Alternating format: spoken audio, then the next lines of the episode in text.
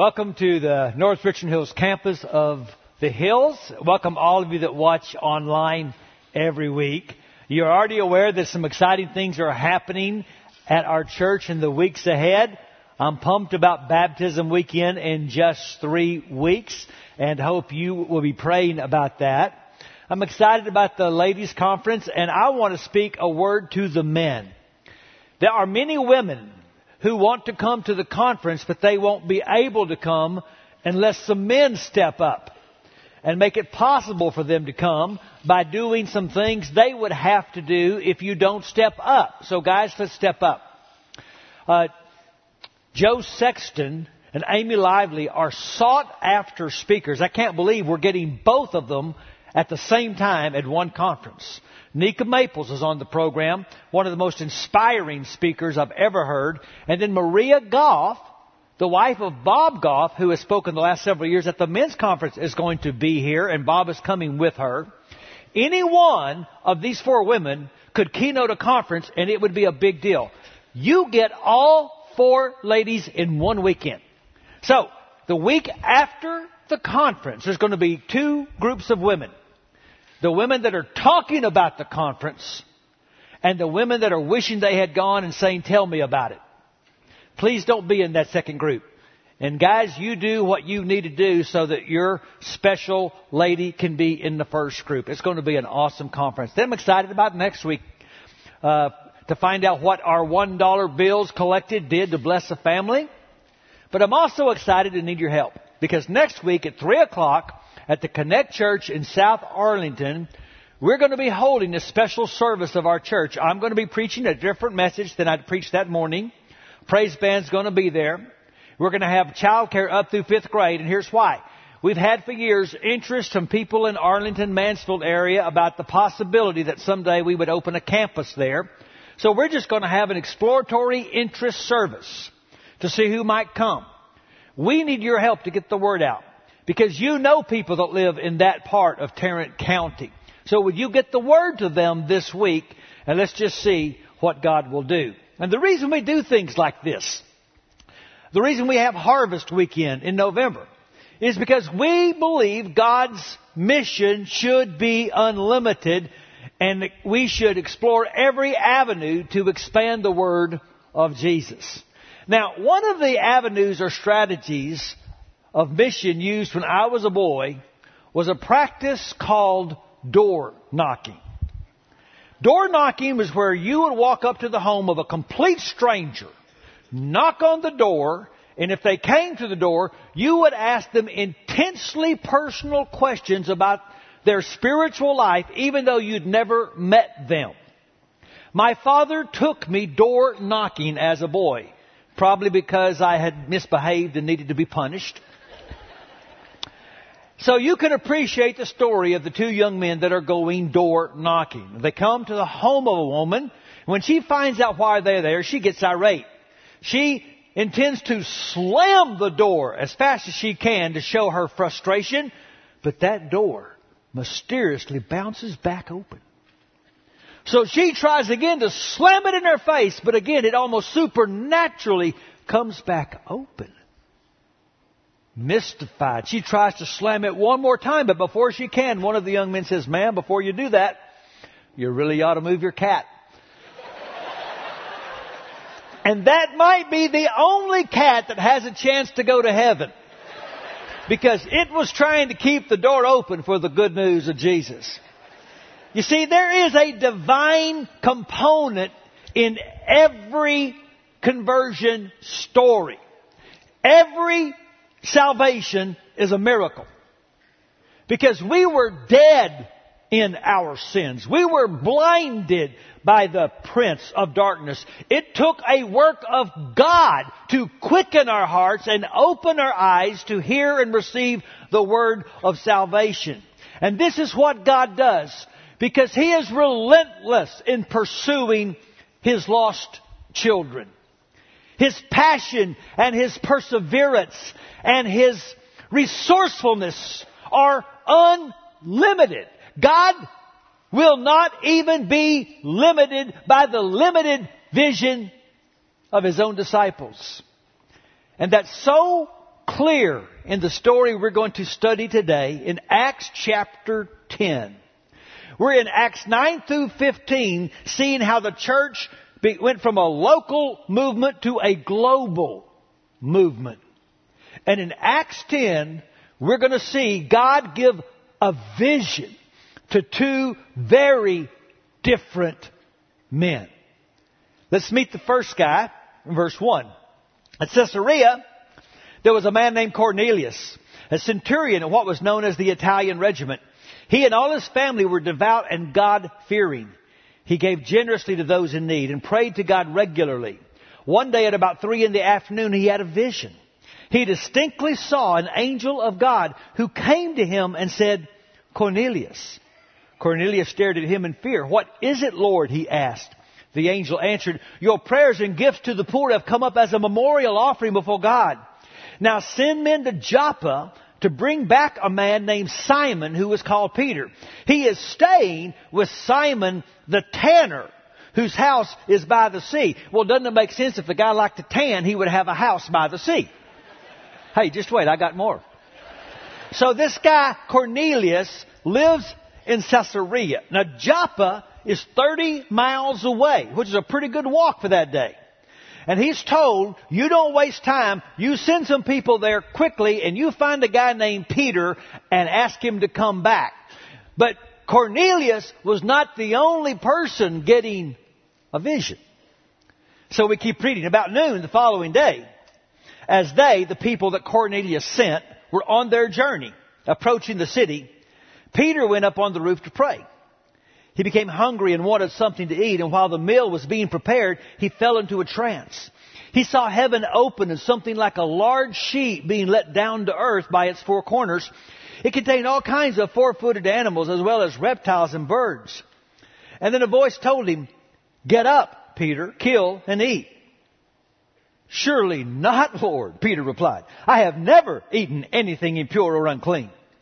And the voice spoke to him a second time, Do not call anything impure that God has made clean.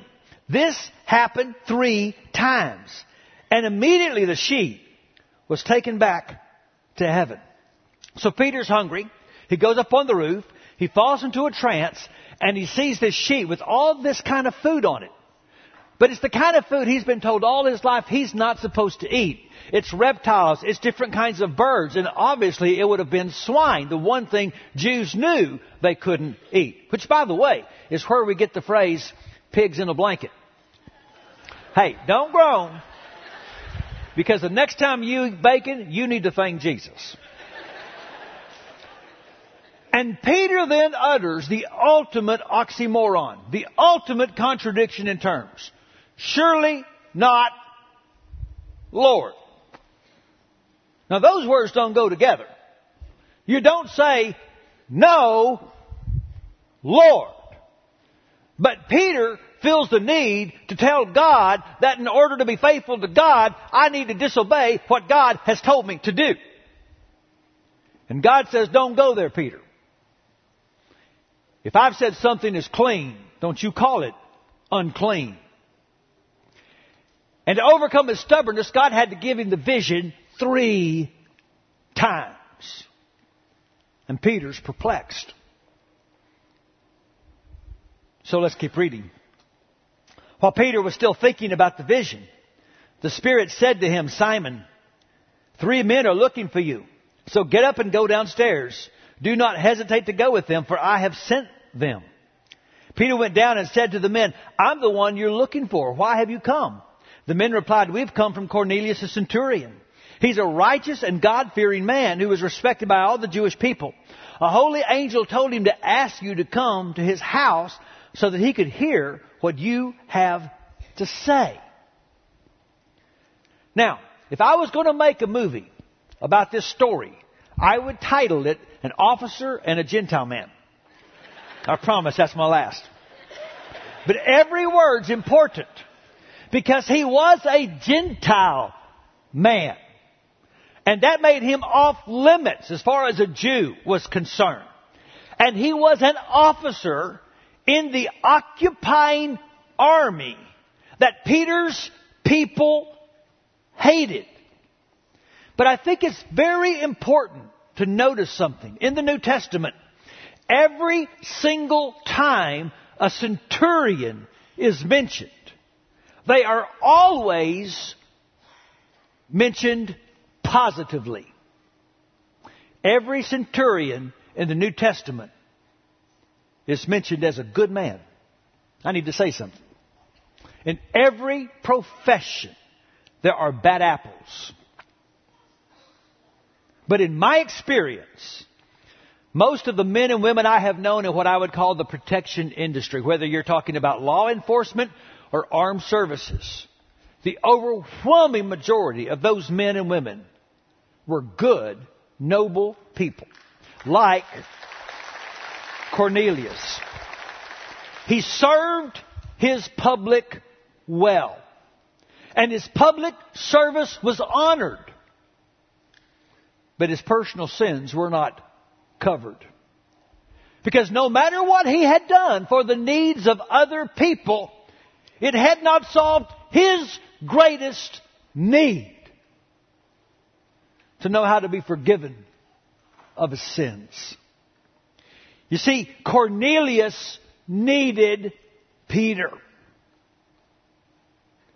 Now, why didn't the angel just tell Cornelius what he needed to know? And the best answer I can give you is because that's not the way Jesus chooses to unleash his mission.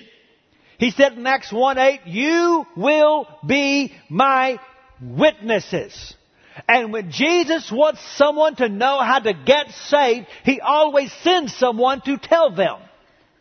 In Acts chapter 8, even though the eunuch has the scripture in his chariot, the Spirit sends Philip to him to be a witness. In Acts 9, Jesus himself talks to Saul, but he doesn't tell Saul how to get saved. He tells Saul, go into town and I'm going to send somebody to tell you how to get saved. This is the plan and the will of Jesus. Because faith does not come by watching. Oh, somebody needed to hear that.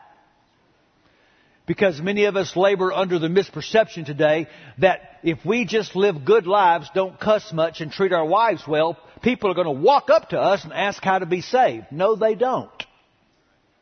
Faith comes by hearing the good news about Jesus. And God is not just wishing that people would get saved. He is actively arranging, divinely arranging encounters between seekers and speakers. But his intentions can be limited when the speaker has a surely not perspective. So back to Peter. He goes with the men 30 miles back to Joppa. When he gets there, he finds out that Cornelius has invited a lot of people to come and hear from the man of God. So it says, Peter went inside and found a large gathering of people. And he said to them, You're well aware that it's against our law for a Jew to associate with or visit a Gentile. But God has shown me that I should not call anyone impure or unclean. So when I was sent for, I came without raising any objection. May I ask why you sent for me? Now, that is not the most enduring opening to a sermon I have ever heard.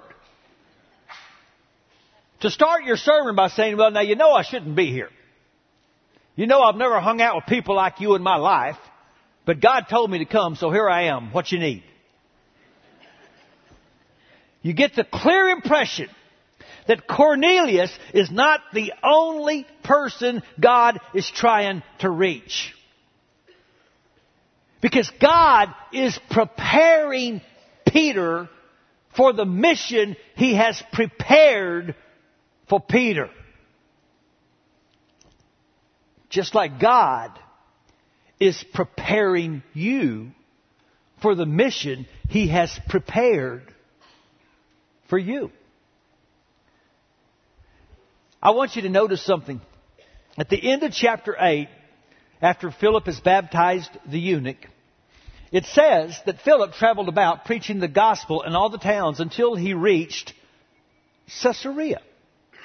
He stayed there a long time. We read in Acts 21 that he had a house there and raised four daughters there. Philip lives in Caesarea. Where did Cornelius live? In Caesarea. So why did the angel tell Cornelius to send for Peter? Why go 30 miles that way and 30 miles back when a guy that can tell you about Jesus is right down the street? Do you see what God is up to? Yes, Cornelius needed Peter, but Peter needed Cornelius. Because God often works on us even as He works through us. And God often gives you an assignment not just so you can help the person He's sending you to, but so in the midst of obeying, God can do a work in your life. And so Jesus arranged a divine encounter to prompt Peter so that Peter would start practicing what he preached. See, Peter preached a good gospel. He preached the very first gospel sermon. They said, What should we do? He said, Repent and be baptized, every one of you, in the name of Jesus Christ for the remission of your sins, and you'll receive the gift of the Holy Spirit. And this promise is for you and for all who are far off. Well, who's far off? Ephesians 2.13, Paul says, You Gentiles were once far off from God. And Peter knew that. He was there when Greeks came and said, we would like to meet Jesus. And Jesus said, now's the time for the Son of Man to be lifted up. And when He is, He'll draw all men to Himself. He was there when Jesus said, I want you to go into every nation and make disciples. He was there when Jesus said, you will be my witnesses to the ends of the earth. But it's years later. And He hasn't gone anywhere. And He hasn't preached to anybody that didn't look and think just like he did. Because we often live better than we believe. But often we believe better than we live. And sometimes it takes time to grasp the full implication of what we believe. Peter said, I now realize how true it is that God does not show favoritism, but accepts from every nation the one who fears him and does what is right. I now realize. Now I get it. Now I understand. God doesn't play favorites. Do you realize how radical that was? No one back then believed that. Everyone would have told you God plays favorites.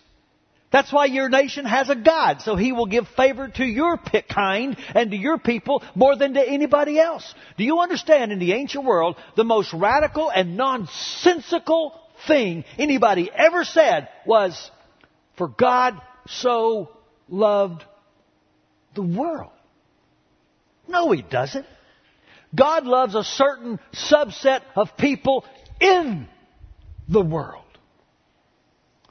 Do you understand today, even as our culture is disdaining the Christian faith, its core values are attributed to the Christian faith? For example, all men are created equal. Where did that come from? Nobody in the ancient world believed all men were created equal. You know where that idea came from? The life and the teaching of Jesus of Nazareth. That's where that came from. And Peter is saying, I'm starting to get it. Yes, Peter needed Cornelius to finally understand the full implication of the gospel, just like Cornelius needed Peter to understand the gospel at all. So let's listen to the gospel. Peter said, You know the message God sent to the people of Israel, announcing the good news of peace through Jesus Christ, who is Lord of all. You know what has happened throughout the province of Judea, beginning in Galilee after the baptism that John preached. How God anointed Jesus of Nazareth with the Holy Spirit and power. And how he went around doing good and healing all who were under the power of the devil because God was with him. And we are witnesses of everything he did in the country of the Jews and in Jerusalem. They killed him by hanging him on a cross, but God raised him from the dead on the third day and caused him to be seen. He was not seen by all the people, but by witnesses whom God had already chosen, by us who ate and drank with him after he rose from the dead. He commanded us to preach to the people and to testify that he's the one whom God appointed as judge of the living and the dead. And all the prophets testify about him, that everyone who believes in him receives forgiveness of sins through his name. Did you see how inclusive his language was? He is the Lord of all. He went around healing all. Everyone that believes in him can be forgiven of their sins. Now he's preached this sermon before, but he's never preached it like this before.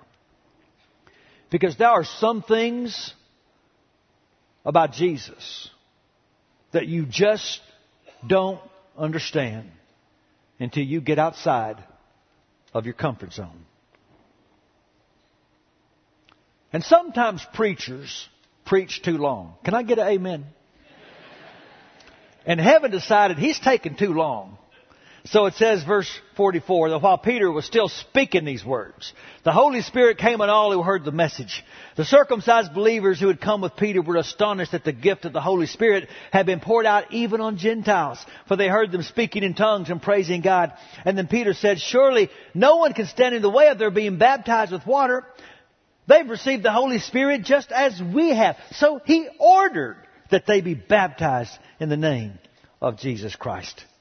God was so eager to see the nations get saved that he interrupted Peter's sermons. Because when it comes to tearing down the walls of racism, actions are better than words. We talk too much. We need to do something. So God just did something. And by the way, if the Holy Spirit interrupts your sermon, go ahead and offer the invitation.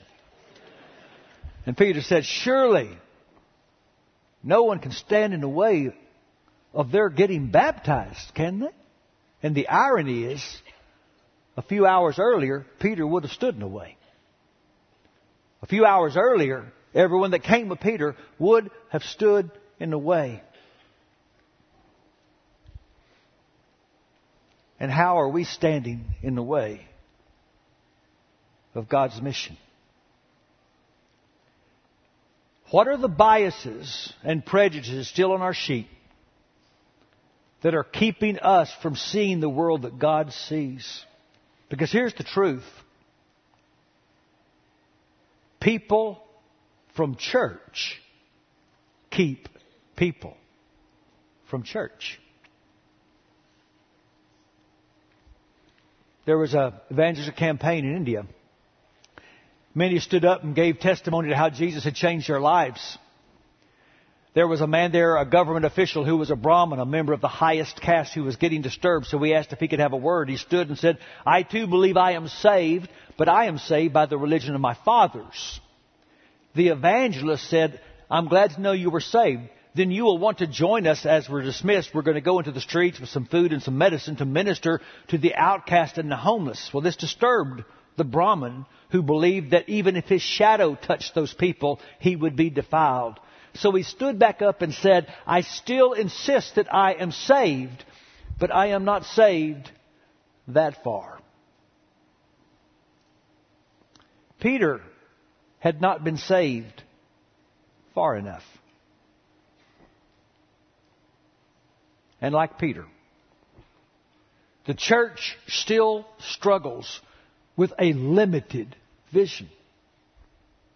But the good news is, like Peter, the church is capable of receiving illumination from the Holy Spirit, increasing our capacity to truly see the unlimited mission of God.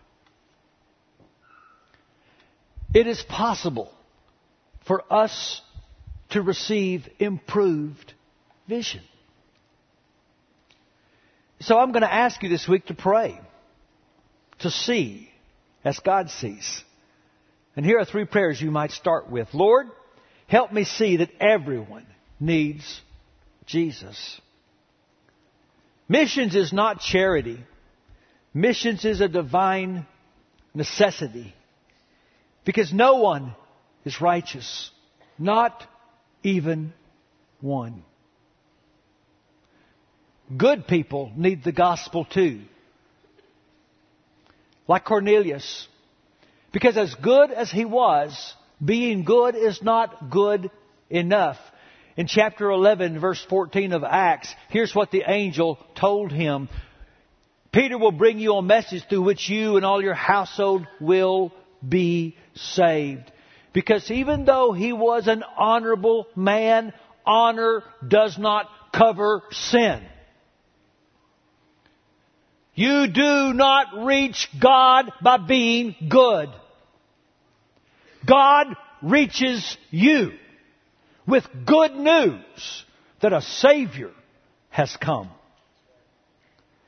And what would happen if we would begin to see people not by the color of their skin or by the gender or by what part of town they live in, but in terms of whether or not they know Jesus?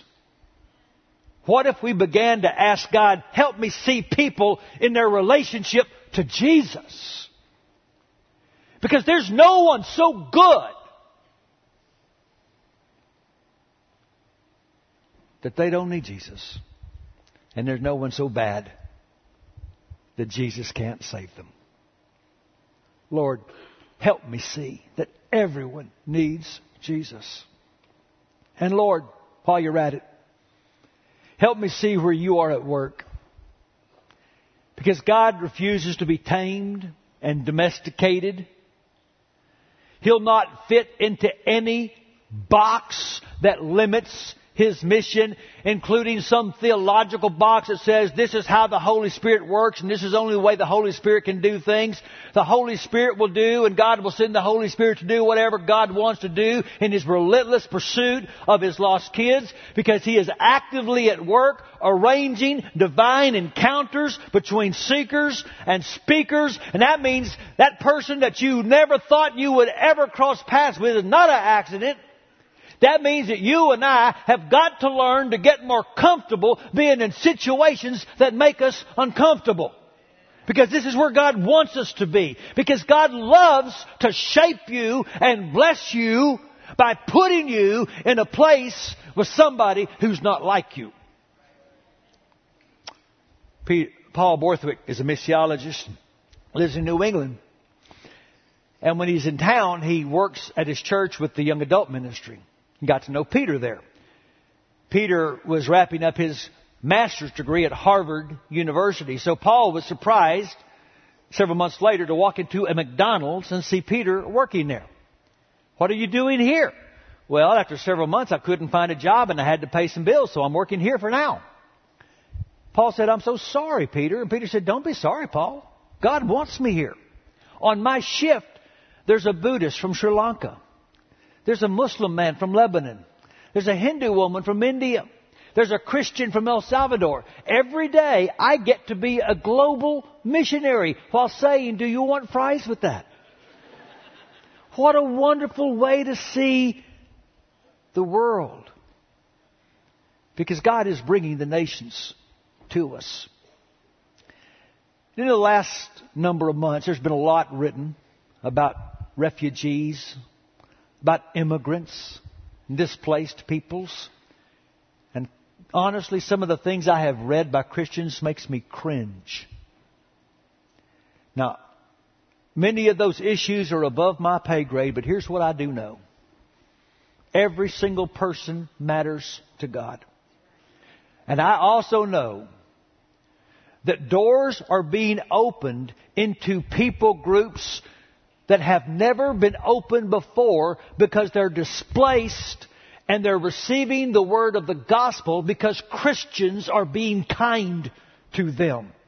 And I do not want to stand in the way of what God might be doing. And so, when you meet that person next week who is nothing like you, instead of wondering, what are you doing here? You might start asking and praying, Lord, why have you put me here? Is this a divine moment? Instead of asking for a move of God, what if the church just became the move of God and started being on mission to the people He puts in our lives? Which would mean we've got to pray one more prayer. Lord, help me see what biases are still on my sheet. We all deal with racial residue. And part of the problem is it's easy to convince ourselves that we don't. I'm not a racist. I never use that word. But the reality is, we all have been affected in ways we don't even know by cultural baggage that shapes the way we look at people without even realizing we're doing it. So instead of denying it, let's ask the Holy Spirit to expose it so we can start defeating it. Back in the 1990s, I preached a series to this church on racism. And it made some people pretty angry. Some families left our church because of things I said. And I had just finished a sermon one morning and a woman approached me and she was mad and she let me have it. She wasn't a racist. She just didn't want to have to be around people that didn't look like her. And she soon left our church. And I could tell right after her was another woman that wanted to see me. Her name was Gay Davis. Gay, for many years, was office volunteer she was the wife of one of our former elders, faithful Christian in her 70s. And if you knew Gay, you knew she had strong convictions and she didn't tolerate nonsense. And she approached me with a stern look, and I thought, okay, here it comes. And she said, about this series you're doing. I said, yes, ma'am. And she said, I'm looking forward to discovering the chinks in my life I need to deal with. And I thought, how awesome. How awesome that at this stage in her life, she knew there were still things she needed to see. Ask God to help you see better.